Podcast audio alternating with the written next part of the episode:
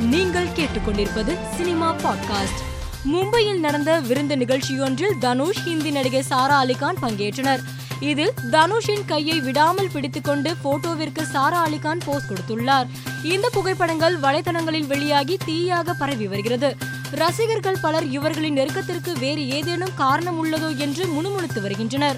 சமூக வலைதளங்களில் ஆக்டிவாக இருக்கும் மாளவிகா மோகனன் தற்போது வெள்ளை நிற உடையில் கவர்ச்சி காட்டும் புகைப்படத்தை பதிவிட்டுள்ளார்.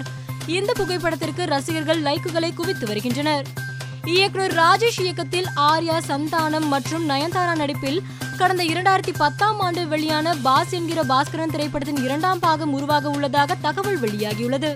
இயக்குனர் கமலக்கண்ணன் இயக்கத்தில் சிவி சத்யராஜ் நடித்துள்ள வட்டம் படத்தின் கதாபாத்திரங்களை படக்குழு வெளியிட்டுள்ளது. இயக்குனர் ரத்னகுமார் இயக்கத்தில் சந்தானம் நடித்துள்ள குழு குழு படத்தின் ஸ்னீக் பிக் வீடியோவை படக்குழு வெளியிட்டுள்ளது.